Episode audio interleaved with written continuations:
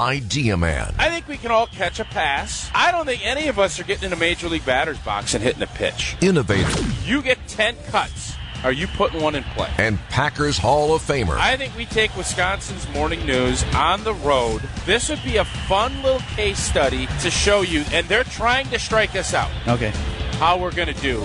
I don't think it's going to be pretty. It's time for Tausch on Wisconsin's Morning News. Presented by Pella Windows and Doors of Wisconsin and Kohler Services.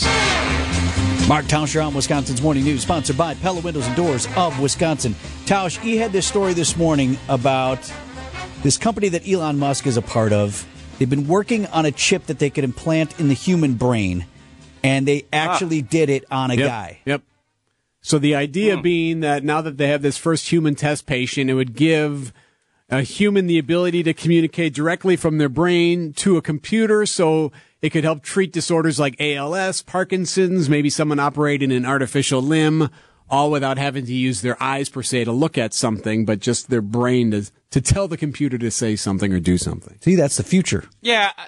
Yeah. I think, uh, you know, obviously, you know, technology is moving at a rapid pace and, there's a slippery slope that this goes down, in my opinion, where you you know they're talking about uh, digital currency, all this stuff. But when it comes to Neuralink, obviously, Eric, when you're you, there's going to be a lot of people that are going to say, "I don't ever want to do it."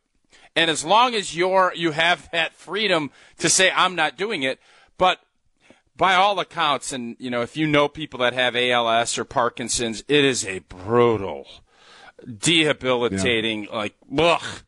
And if you can get some way that you can get back to communicating and doing some things. And this is like a test case where you're doing this and that can improve people's lives on a big level.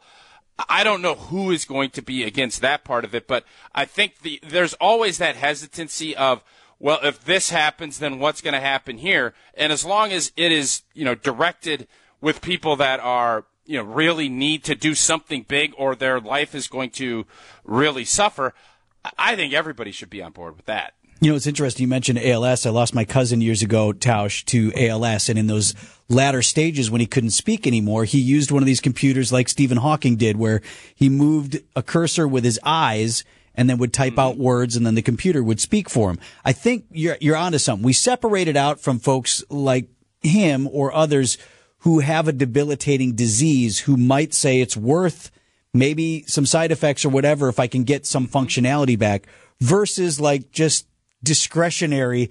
Yeah, I want the chip because, well, I've brought up like, what if it made you sharper in sports? Better at golf. Better at golf, for example.